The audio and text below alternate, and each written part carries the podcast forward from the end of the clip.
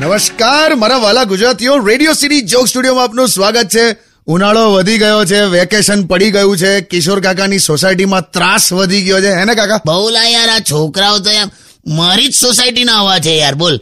કશું ના મળ્યું તો ખાડો ખાડો રમતા હતા. ખાડો ખાડો એટલે? દસ બાર છોકરાઓ ભેગા થઈને ખાડો ખોદવા માંડે. બોલ આવું કંઈક રમે છે? સારું ને આખો દિવસ નીકળી જાય ને ફિઝિકલ એક્ટિવિટી થાય. પેલા પણ આડેધડ ખોદવા માંડ્યા છે એક જણના કમ્પાઉન્ડના ગેટની બહાર એવું ખોદી કાઢ્યું છે પેલો સ્કૂટર નથી કાઢી શકતો. અને છે ને આ લોકોને હવે ગભરાવાતા પણ નથી. પહેલા તો કેવું આપણે એવું કહી શકતા હતા કે તોફાન ના કરીશ કે ને તો બાવો પકડી જશે. અત્યારે આખા દેશમાં બાવાઓ જ પકડાય છે. તો આ લોકોને ગભરાવાના કઈ રીતે લા? પણ કાકા હજુ આ જમાનામાં હજી આ બાવાઓ છોકરા ઉઠાઈ જાય? હા યાર જવા દે ને.